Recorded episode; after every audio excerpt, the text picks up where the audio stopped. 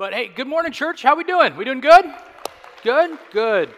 That's what I like to hear. Happy to have you with us today on this, uh, this Vision Sunday, as we call it. Uh, if you're new with us, we haven't done this in a few years, uh, but we want to, to regularly do is take a Sunday and take a look back at God's faithfulness. Where have we been? Where has He moved? How has He moved uh, in our midst? And then take some time looking forward as to where it is that God would have FBH headed in the near future, as well as our more more distant, uh, more distant future. And so I will say this: we're going to end up in Ephesians three today. So this is a sermon; it's not just a, a celebration today, but we do have a message. We're going to be in Ephesians three. So, like Pastor Jeff said, we are taking a break out of uh, out of Acts two this morning. And while we're talking about Acts two, uh, if you came for the first time last Sunday and you saw Brian Guy, he came up here, he delivered the message, all of that stuff. I was incredibly sick last week, uh, and I texted Brian uh, at about 5 p.m., and I was like, hey, man, I'm sick.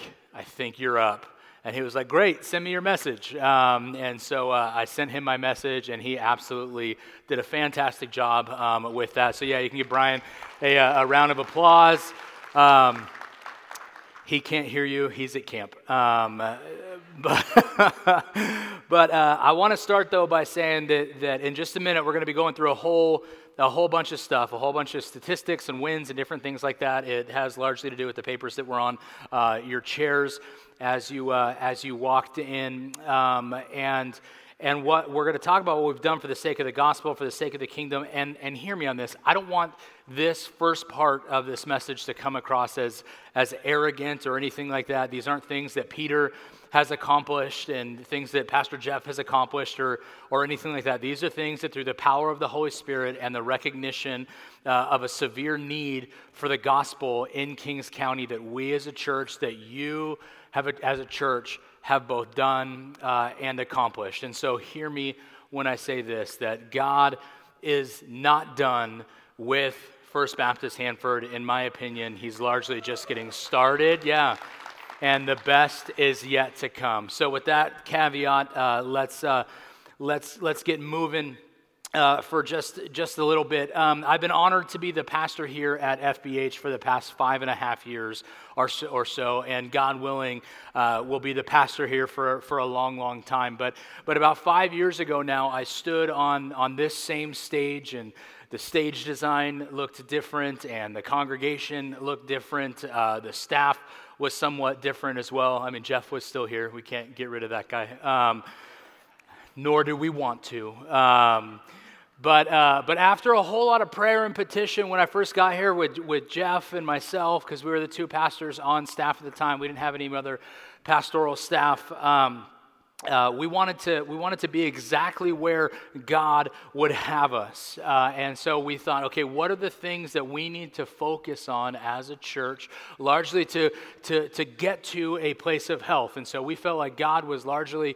putting it on both of our hearts to, that that we're gonna continue to proclaim truth. And so, if it's written in the Bible, we're going to preach about it. Um, small groups was a big, big piece of it. It's going to continue to be a big piece of it. Families and excellence. Those are the four things that we had said, you know what, we are going to push hard into this. And you think about that, while it's a, a good marker for us to get to, that's not really a vision right that's just kind of like hey this is this is kind of where we're headed because at that point the vision of the church was largely to reestablish ourselves as a healthy church that was on mission for the sake of the gospel. And hear me, that's not to say that nothing good was happening at FBH or we were incredibly unhealthy or anything like that. Neither of those things are true. But it is to say that through there was a lot of staff turnover, uh, through a massive building project that we're, that we're sitting in right now, and some ministries that hadn't innovated in a while, rather than finding ourselves in a groove, we kind of found ourselves in a rut. And there's a fine line between those two things. And, and, and to be clear, this isn't distinctive of FBH. Okay, this isn't just like, oh, FBH had an issue or whatever. This is part of the regular life cycle of a church, and not just churches, organizations in general. You've got good years, you've got tough years, you have times where you're on mission, you have time when the mission has drifted away from the intended target. That's just the reality of church. That's the reality of organizations. And so we wanted to get back um, on mission and begin to put the things back in place that we believe God would have us do, as well as the things that, that we believe would help be engines of growth both in depth and in width as we moved through this, uh, this entire journey. And so, truth, small groups, families, and excellence, right? And if we could focus a lot of our energy on that, then we could get to a place of health that allowed us then to dream massive dreams about where God was going to use FBH in the future. And so that isn't to say we, you know, shirked our responsibility of sharing the gospel or discipling people or baptizing people or people coming to faith or anything like that. But we had some work to do for us to get to a place where we were going to be able to do what it is that God really wanted us to do. And that started with getting us to a place of health. So that being said, the last five years have been dedicated to regaining health and momentum across all of our ministries. The, the vision over the course of the last five years has simply been a healthy church. Um, the great news is, I'm happy to say that we have accomplished that vision and we are now a relatively healthy church, which is great, great news. Yeah, you can always applause for that, applaud for that. Um, and so, with that in mind, I want to show you some of our wins for the year. And again, this is uh, by no means all of our wins. I'm not going to go through that whole paper or anything like that. There's plenty more, but I think this gives you a good understanding of some of our health as we stand today um, and how God is moving and working at FBH. And so, some of the things we're celebrating. Last year, uh, we had uh, 55 baptisms across the board, and we're Baptists, so we, uh, we celebrate baptisms, right? Um, and, uh, and so, the fun thing is, is those baptisms aren't necessarily just kid baptisms. Kid baptisms are awesome. The thing that I love to see is adults leading their families in such a way that they're like, you know what, I have made a profession of faith. I'm going to make that next step of faith in baptism and show my kids what it looks like to be able to follow Jesus. So we had 55 uh, baptisms um, last year. We're seeing a large influx of people as well, which is good. And hear me, the spiritual health of a church is not uh, predicated on how many people we have sitting uh, in, in the aisles by, by no stretch of the imagination. I'm very, very aware of that. So, this is just one indicator. But we had our largest uh, ever uh, non holiday Sunday two weeks ago. We had 646 people on campus, which was really, really cool. Yeah, you can clap for that. I'll be honest, uh, anytime we go over wins like this in a row, it feels a little bit like the president giving the State of the Union, right? And so, like, if half of you want to stand and cheer and the other half want to boo, like, I'm okay with that. Um, but uh, but this isn't, uh, remember, this isn't an, a me thing. This is, a, this is an us thing. And so 646, obviously great news, but the better news is actually the same Sunday last year, we had only 421 people, meaning that we had a 50% increase in growth year over year. And we want to look at trends. That's what we want to look, like, look at. We're not like, oh, look at this big number that we hit. We want to just make sure that we're continuing to grow, both in width as well as depth as a church. And then two years ago, that same Sunday was 321. So over the course of the last two years, we've seen almost a 100% increase in Sunday attendance. And so if you take the averages of that, it's about the same as well. Our average people on campus in 2021 was 234 people, 2022 was 376 people, and in 2023 it was over 510 people, which is really, really exciting for us um, as well. But not just about Sunday attendance. Again, not we, we, we think that life change happens amid a community of believers that is small enough to both be known and to know other people, right? And so, what is the health of our small groups? What's the health of our membership? That sort of thing. Membership is, again, not a number that's indicative of health of a church necessarily, but our church membership this year was sitting at about 339 people, which was fine. Okay, it's not anything to write home about. We're not shattering any records with that. Um, we already have a plan in place to boost that number. But the exciting thing is, while our membership is at 339 people, the amount of people in, uh, enrolled in small groups last year was 368 people, meaning we have more people in our small groups than we do as a part of our membership to the tune of 109% which is absolutely nuts. To give you to give you some context, a healthy church, like the people who aren't pastors who tell pastors what a healthy church looks like, right? Those people, uh, they say that that a healthy church will have 45% of their membership in small groups. We have 109% in small groups, which is absolutely um, exciting to be able uh, to be able to see. And so that's why That's why we had almost a thousand people at our Easter services. We didn't have a thousand. We had all, I want to round up so bad. Um, we had almost a thousand people. We had over 1,500 people at our fall carnival, right? There's a ton of different stats and exciting things to share in there. Uh, but I know some of you care about our finances. So you'll be happy to know we finished the year just short of $100,000 in the black for the year. That's a good thing, okay? Black's a good thing.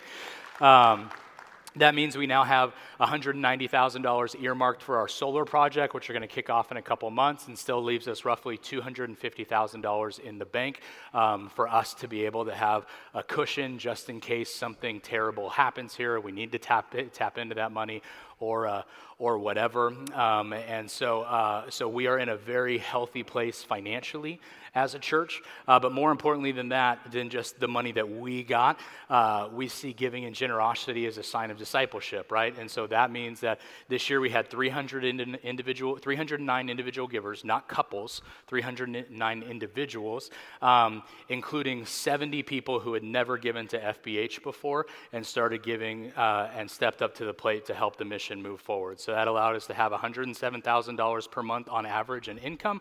And beyond that, we're able to not only fund ourselves, but we also gave over $104,000 to missions this year, both foreign and domestic. And so those are, those are great, great news. That is great, great numbers. This is when you clap. Okay, everybody, yeah, okay, good, solid.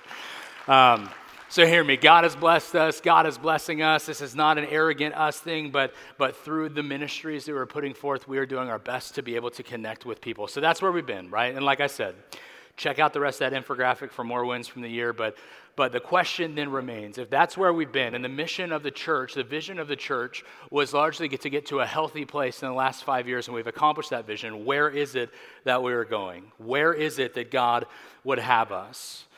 And I think when you get to a new year, like it's exciting to think about, like, oh, what are we going to accomplish this year, right? Even in your own personal lives, you know, the New Year's resolutions, all of that all of that stuff because it's easy to make big plans and big goals and oh i'm going to crush it and it's january 28th now and you haven't worked out in two weeks like you said you were going to and you haven't read every day in your bible and you haven't prayed like you said you would or taken your spouse on a date or whatever it is whatever the case it may be for you but i want you to understand the church isn't like your own personal resolutions specifically in the church the church is not trying to reinvent ourselves okay, we, we take a very ancient text the bible and we do our best to live closely to that very ancient text. So, anytime you even hear of someone saying, I'm going to start doing church differently, that should be a red flag for you.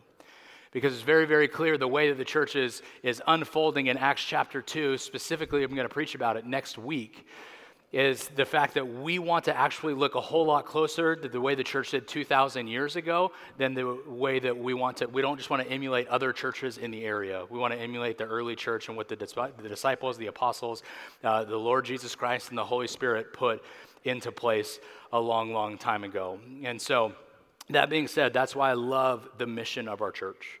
The mission of our church never changes. Hear me on that. The mission of our church never changes. The idea of loving God and loving people and serve the world right? Love God, love people. That comes from uh, Mark chapter 12, the Great Commandment. And then the Great Commission is found in Matthew 28, serve the world.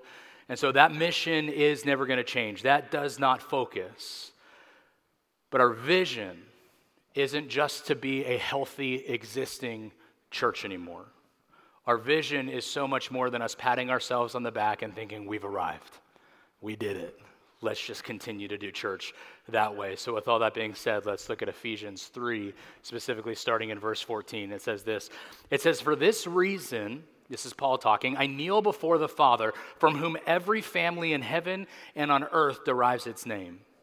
I pray that out of the glorious riches he may strengthen you with power through his spirit in your inner being, so that Christ may dwell in your hearts through faith. And I pray that you, being rooted and established in love, may have power together with all the Lord's holy people to grasp how wide and long and high and deep the love of Christ or is the love of Christ, and to know this love that surpasses knowledge, that you may be filled to the, uh, to the measure of all the fullness of God. Now, to him who is able to do immeasurably more than all we ask or imagine, according to his power that's at work within us, to him be glory in the church and in Christ Jesus throughout all generations, forever and ever. Amen. Okay, so let's go back to the top. This is an incredibly just like like thick, juicy prayer that Paul is saying both to God and professing to the church in Ephesus as well. But what is it he's com- communicating? Because in verse 14, Paul actually starts out by saying, For this reason, I kneel before the Father.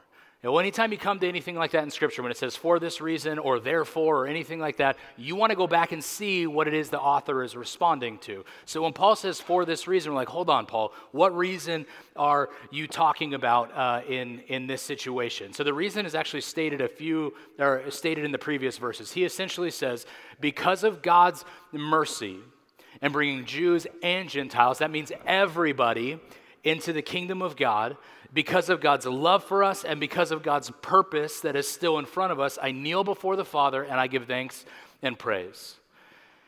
So, what is Paul communicating here? He's saying, God, thank you so much for what you've done. And God, thank you so much for what you've promised us you're going to do.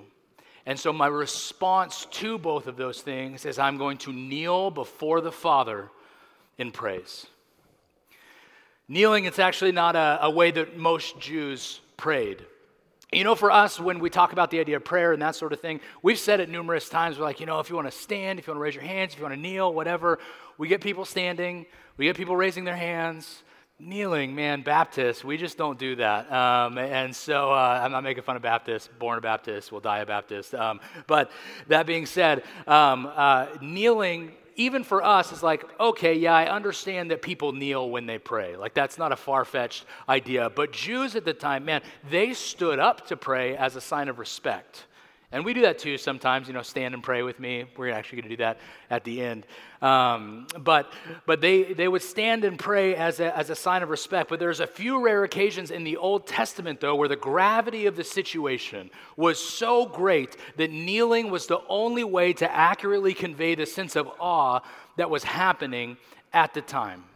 And Paul, being Jewish, Paul knew this. And so he is saying, I am so grateful for both what God has done and what he's going to do. I have no choice but to kneel before him, from whom every family has their beginning, is what he says in verse 15. So you start thinking to say, well, what do you mean, what every family has has their beginning. It's not like family name. It's not like, oh, Andersons or, you know, whatever your last name may be. Um, the Greek here is closer to from whom everyone was derived, meaning from who everybody came from, the creator of everything. Okay, it's, it, and it is closely related to the idea that God is our Father.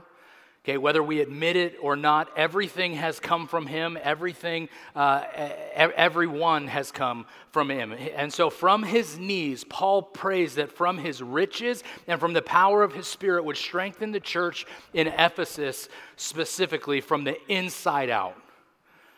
Not through their own means, not through their own talents or anything that, but from the inside out, the power of the Holy Spirit is going to change this church. Specifically, we call it the indwelling of the Spirit, which kind of sounds like a scary term if you're new to church or like something is living inside of me. It's a theological term, this indwelling of the Spirit. And the first time we saw it was actually last week when Brian Guy's content was so good that he preached. Um, some of you got that. I wrote it. Um, but the indwelling of the Spirit happens for the first time in the beginning of Acts chapter 2. It's the day of Pentecost. And the reason for the indwelling of the Spirit wasn't just so people could, could communicate with each other, just, just they're, they're all speaking these different languages and native tongues, and there's flames of fire, things that look like fire hovering over their heads, and there's this crazy moment of God's power in the beginning of Acts chapter 2 in Pentecost. But hear me, this indwelling of the Spirit isn't just for the ancient church. It's just not, it's not just for the early church. That same spirit that Jesus promised he was going to send once he ascended into heaven is alive and well today in the current church. And it should be alive and well today at First Baptist Hanford as well. The modern church needs the Holy Spirit. And to be clear, oftentimes, man, in, in more conservative churches, we're a more conservative church, what will happen is we kind of shift our focus from the Father, Son, and the Holy Spirit to the Father, the Son, and the Holy Bible. And I'm not saying we shouldn't follow the Bible, read the Bible, get, get that truth just like soaked up inside of you. It's, it's imperative that you do so. But oftentimes that means we kind of stiff arm the Holy Spirit and we aren't listening for his promptings in our life. And what Paul was saying here is like, look, the only way that the church is going to be effective is through the power of the Holy Spirit, is the Holy Spirit working in the lives of those believers. And so he prays that from his knees. And it's where our power abides. If you are a follower of Jesus, if you have made Jesus both, both Savior and Lord of your life, if that is you, that power resides in you. It's not in our own talents, but, but in the gifting and the power of the Spirit of God. And then verse 18, it reminds us that it's not by ourselves. Like we shouldn't be doing this by ourselves. It's together with the Lord's people so we can grasp how great his love is for all of us. We need to consistently go back to the idea that we are God's people and God's people make up the body of Christ.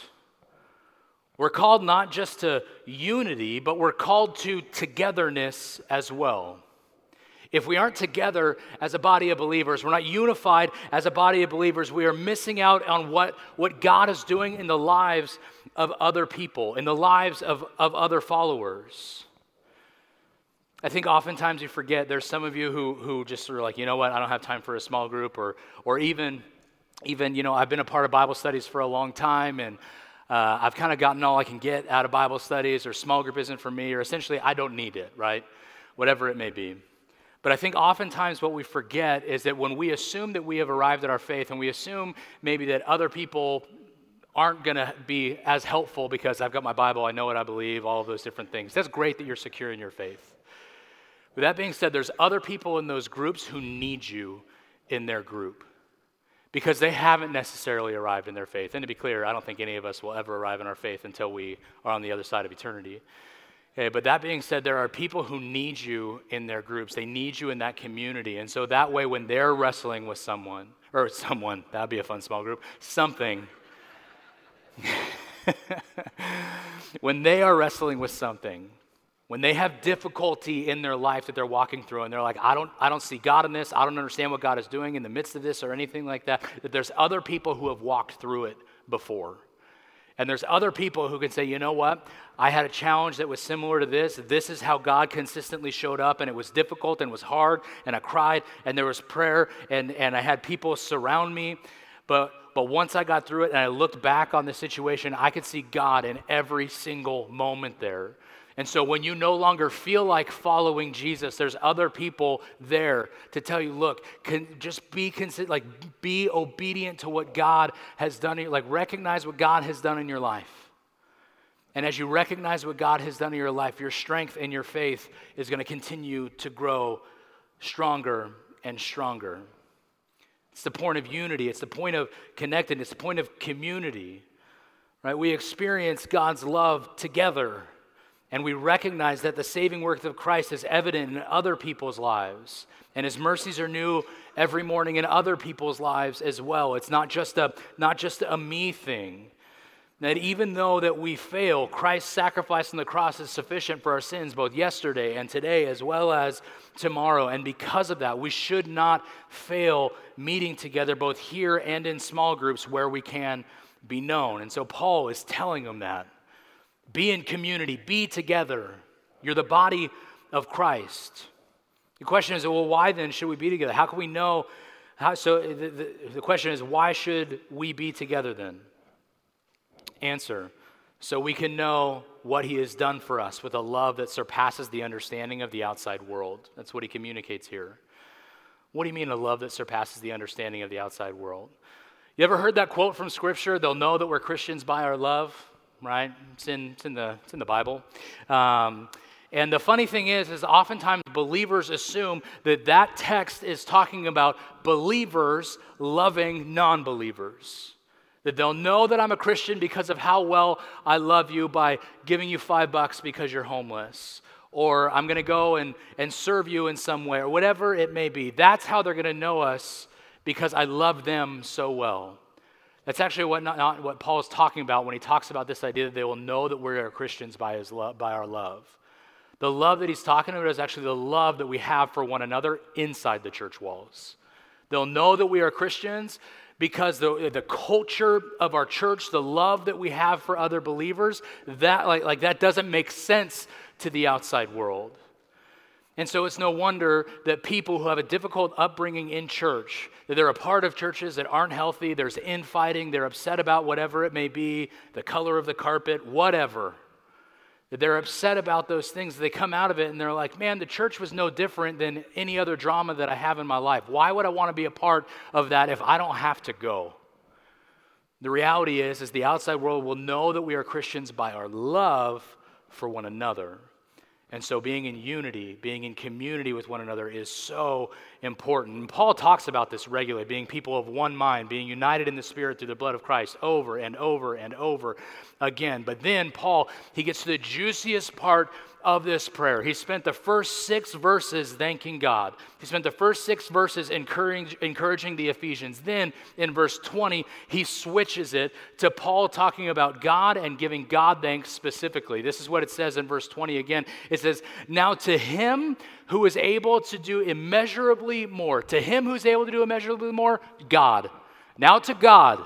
We're going to talk about God now. And him who is able to do immeasurably more than all we ask or imagine according to his power that's at work within us. To him be the glory or be glory in the church and in Christ Jesus throughout all generations, forever and ever. Amen.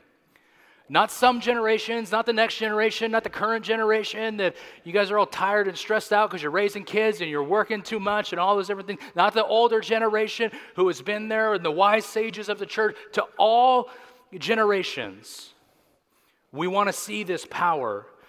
And so Paul says, now, regardless of us, regardless of who you and are, let's talk about the one who saved us. Let's talk about that guy. To him who's able to do ju- not, not just more, but to him who is able to do immeasurably more than we can ask or we can imagine. To that guy, according to his power that's at work within us. What power? The indwelling of the Holy Spirit that happened for the first time back in Acts chapter 2. Okay, so let's pause this again. How do we get the indwelling of the Spirit? Again, kind of a strange concept if you're new to church. We believe that at the point of salvation, the recognition of sin, the repentance, the turning from that sin, right, and making Jesus not Savior, not just Savior of your life, not just golden ticket into heaven, Jesus, Savior of your life, but also Lord of your life. That means you're in active submission to Him for whatever it is that He would want you to do. So if you have made those steps of faith, right, recognition of sin, repentance, making Jesus Savior and Lord of your life, then you have been sealed by the Spirit. It's a theological concept. That means we believe that once you are actually come to a place of salvation, you will always be in a place of salvation. It's a theological term, but at that point, you have been indwelled by the Spirit, meaning you have the power of the Holy Spirit living inside of you. I have the power of the Holy Spirit living inside of me, and that power is able to do far more than you or I could ever imagine. And we don't give him that credit because it's not seen in our actions. It's not seen in our in our day-to-day lives which is what I want to talk about a little bit today. Like I said before, the vision for the first five plus years has been accomplished. We've walked in it, we've walked through it. Sometimes, when necessary, we've walked around it. But we have, we have found ourselves in, a, for the most part, a healthy, healthy place. But now, being a healthy church, what is our responsibility in this world that we have all been, been born into? Because I think if you look at the state of the world, it doesn't take long for us to be able to recognize that, man, we live in a very, very dark, lonely, scared world. A world that's completely and totally filled with confusion and hopelessness. And the hard part is that society has told the world in no uncertain terms that the worship of self and comfort is the apex for the lives that we live. If you can just get, if you can just get to, to, to worship of self and comfort, which go hand in hand, by the way. But if you can just be comfortable in your life, maybe it's financially, maybe it's just comfortable in your own skin, maybe you finally got the manicure pedicure that you wanted to get. I don't know what it is. Okay, but once you can get to a place of comfort, then man, then you've arrived in life. Then everything will be easy. And it's a lie. It is a bold faced lie. It is the church's responsibility to reflect that warm light of God through the power of the Holy Spirit and the good news of Jesus to the lost and a broken world. And sitting inside the walls of the church, just patting ourselves on the back, is how so many churches end up turning inward and only become concerned about themselves. I don't want to be a church that's only concerned about ourselves. I think we're called to much greater things. Things that require faith and things that require the Holy Spirit so we're able to do things that are immeasurably more than we could ask for or assume that we could achieve. I gave you a lot of numbers earlier, but I need to give you a few more. Kings County, and I know not all of you live in Kings County, we're kind of close to the border of the county line and all that stuff, but Kings County has about 150,000 people in it. About 152,000 people. Now, it's a government number, so take it with a grain of salt. But of that, sorry, uh, of that population, only 40, or excuse me, of that population, 46% of them are unchurched. 46% of them. And I get it. Like we live in California, but we live in like what we would consider the Bible Belt of California, right? But 46 still seems really, really high. And you might think to yourself, well, you know what? We're doing okay. At least we're not LA. We're doing, we're doing, we're doing much better than San Francisco. But 46% is a massive massive number. That means that these people ascribe to no religion at all. They would call themselves the nones. And you can do the math on this entire thing, but this is where we're going. In the next 10 years, we want to take a sizable chunk out of those who are unchurched. How big? In the next 10 years, FBH will evangelize to 25,000 people in the Kings County area. Let me say that again. In the next 10 years, FBH will evangelize to 25,000 people in the Kings County area. This isn't capital C church. This isn't South Valley plus Koinonia plus Glad Tidings plus whoever else plus FBH. This is FB. If you attend FBH, our vision over the course of the next 10 years is to evangelize to 25,000 people in Kings County. And I know what some of you are thinking. It's the same thing I thought. That's a big number. It's the same thing my staff thought. It's the same thing the pastors thought. It's the same thing some of my mentors thought. How are we going to do that? Press pause on that right now. Okay, I'll tell you in just a second, but let me let me lay something else out for you. I think we need to remember that we are no longer a small church. And I think oftentimes we fall back into that idea of like, oh, we're a small church, we need to take care of ourselves, that sort of thing. We are no longer a small church. Actually, since COVID, the definition of large and small churches have shifted. 30, what is it? 31% of all churches in the US are less than 50 people. 31%, less, that's like house churches, right? 31%. And then another 30, 37% of churches are between 51 and 99 people. That will be defined as a small church. Under 100 people is a small church. 68% of churches in the US are 100 people or fewer.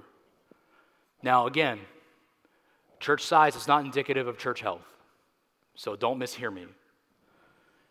But on top of that, another 24% of churches are between 100 and 249 people. That's a medium sized church. Then you go up a step further, a large church is between 250 and 400 people. That's 5%. Leaving very large churches at over 400 plus people, and they make up 3% of the churches in the United States. That means of all of the churches in the United States, we're in the top 3% when it comes to size. You could take that one of two, one of two ways. One, you can be like, man, we're a successful church. Or you can take it the way that I think it needs to be taken.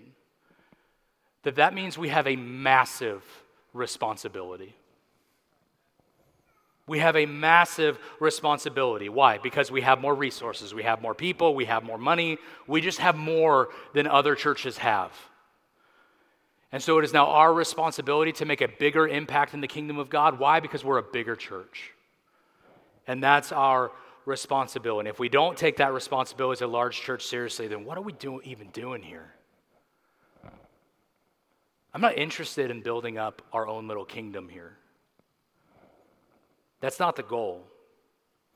So, being a very large church, how do the numbers for us evangelizing to the masses in Kings County work out? Over the course of the next 10 years, assuming we don't grow, assuming it's just that 510 average number, that if everyone in our congregation needs to either share their faith with or invite to church five people a year. And I'm not a math guy, so I ran the numbers again which meant I pressed enter on my phone again. Five people a year. The impact that a church, and we're not a mega church. I know most of your names still. But the impact that we can have, I just think we sell ourselves short so often. And hear me, this is not an FBH growth strategy. This is a kingdom growth strategy. I don't even care if they come here. I just want them to know Jesus. I want to make it hard for people in Kings County to go to hell.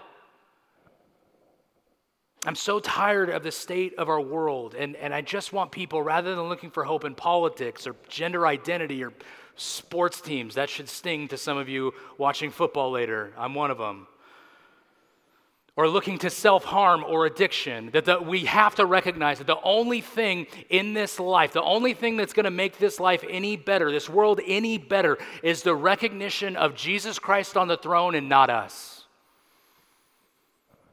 And that's our responsibility. So that's where we're going.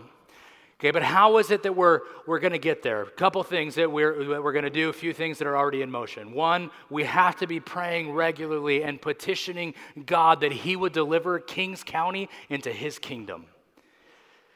This has to be part of your personal prayer life. If you think we are going to get anywhere, by we, I mean the kingdom of God is going to get anywhere by just your own gifts and talents and abilities and charisma, or riz, as the kids call it these days. Hopefully, that's clarifying for some of you who are concerned what riz is. If you think we're going to get anywhere apart from prayer, you're absolutely wrong. So, we are making it a focus this year. So, the last Sunday of every month, and if you're looking at your calendar, this is the last Sunday of every month.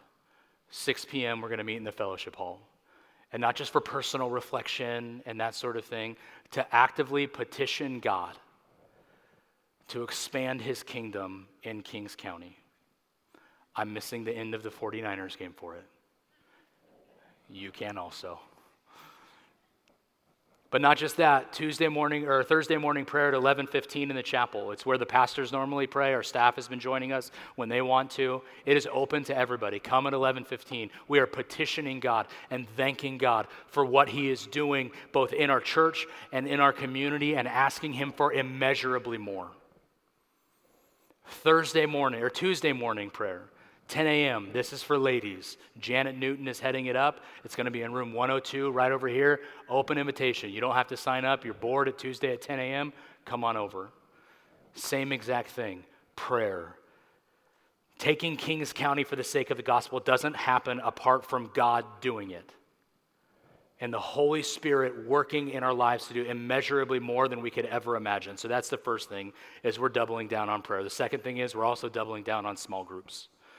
And I talked about this more than enough, but we know that apart from community, life change doesn't happen. We were shaped for community, we're shaped by community. And we recognize if there's going to be a whole bunch of new people, a whole bunch of new people who have placed their faith in Jesus because of the work that FBH is about to take seriously, we got to have a landing spot for them. We have to help deepen that faith so it's not just a flash in a pan and a cooling period later on. They have to get plugged into community who are praying together and digging deeper into their Bibles together to become more and more sanctified.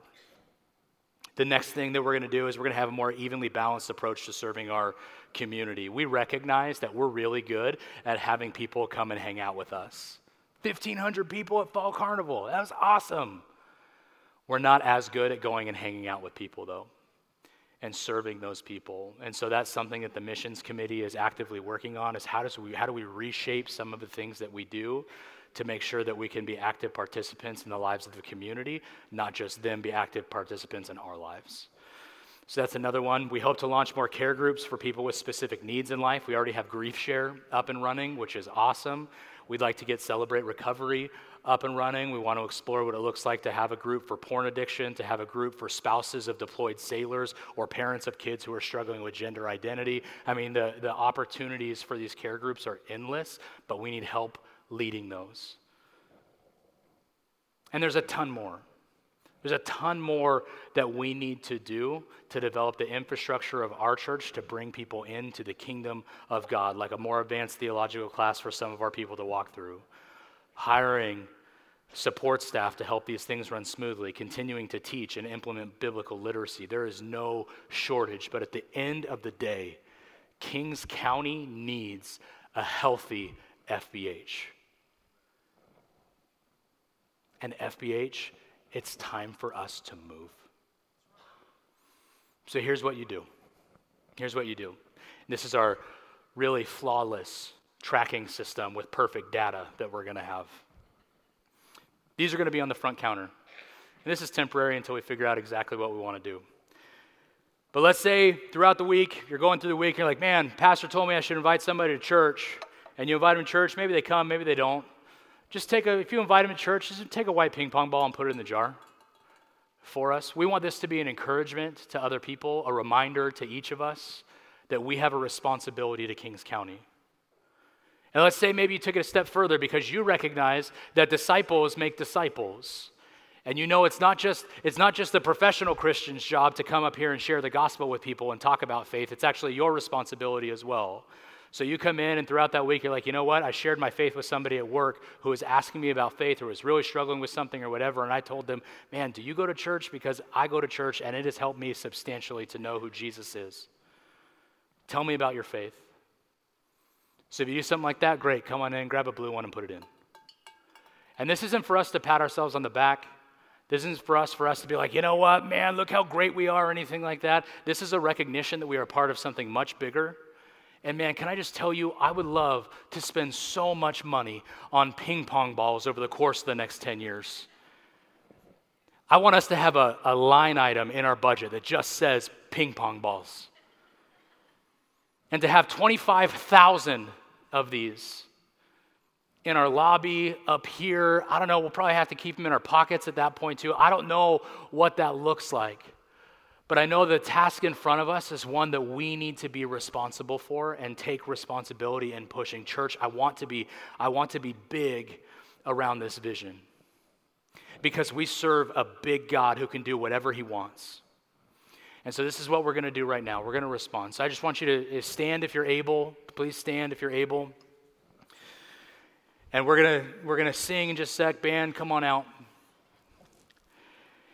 Now, we don't normally do this, but, but with the people that you came with specifically, you don't have to hold strangers' hands or anything like that, but just hold the hands of the people that you came with in a sign of unity and a sign of connectedness and a sign that we're just saying, you know what, we are we understand our responsibility. And I also understand that I can't do this apart from other people in my life.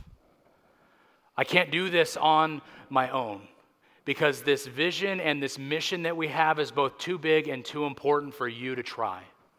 It's too big and too important for me to do it, or Jeff to do it, or our staff to do it, or even just our volunteers to do it. It is the responsibility of the saints in the church to walk this forward. And so, church, why don't you bow your heads right now? Just in the recognition that we have to come to the end of ourselves. And pray with me. And just, just, Father, first and foremost, God, thank you for your Son. And I just want to I just want to sit in that for a moment. God, the recognition of thanks for your son. Because, God, I know without his death, his burial, and resurrection, nothing that we do even makes sense. None of it matters. That all of, all of our belief, all of Scripture, all of Christianity hinges on the fact that Jesus rose from that tomb. And so, God, thank you that he came as a sacrifice for our sins so that we wouldn't have to spend eternity apart from you. And God, I pray that we would just come to recognize that this is the greatest news on the face of this planet, the greatest news history has ever known. That God came down into flesh, walked around, uh, uh among humanity, had a ministry, and then hung on a cross for the sake of everybody. But God, thank you even more that he didn't stay there. Father, thank you that he conquered death and he took that sacrifice for us. And God, my hope and my prayer is that we would communicate that to the people of Kings County who don't yet know you. That we recognize every single weekend that that, that, can, that good news can kind of fall on deaf ears because we've heard it so many times. God, I'm tired of living in a world devoid of hope. When we have the good news of your hope, God, put our church on mission, put our people on mission allow us to know who we are because of the way that we love. Allow us to know who allow them to know who we are because of the power of your holy spirit at work in us. And god we recognize we can't do it. And so holy spirit embolden us. Embolden us to impact a world that needs you and with head still bowed and eyes still closed, if that's you this morning and you've never made a profession of faith for the first time, you've never said yes to Jesus, and you're like, I'm, I'm tired of living for myself. I, I need to come to the end of myself and the recognition that Jesus died on a cross for me, and I repent of my sins, and I want to move away from those sins. I want to honor God with my life. If that's you this morning, just simply in the quietness of your heart, pray with me and say, Father, A, I admit that I'm a sinner in need of a Savior. I repent of those sins. And B, I believe that you sent your son to die on a cross for me and that he conquered that death. And C, I choose to follow you every single day. And a big part of that is making your name known. I choose to follow you, Father. It's in your son's name we pray.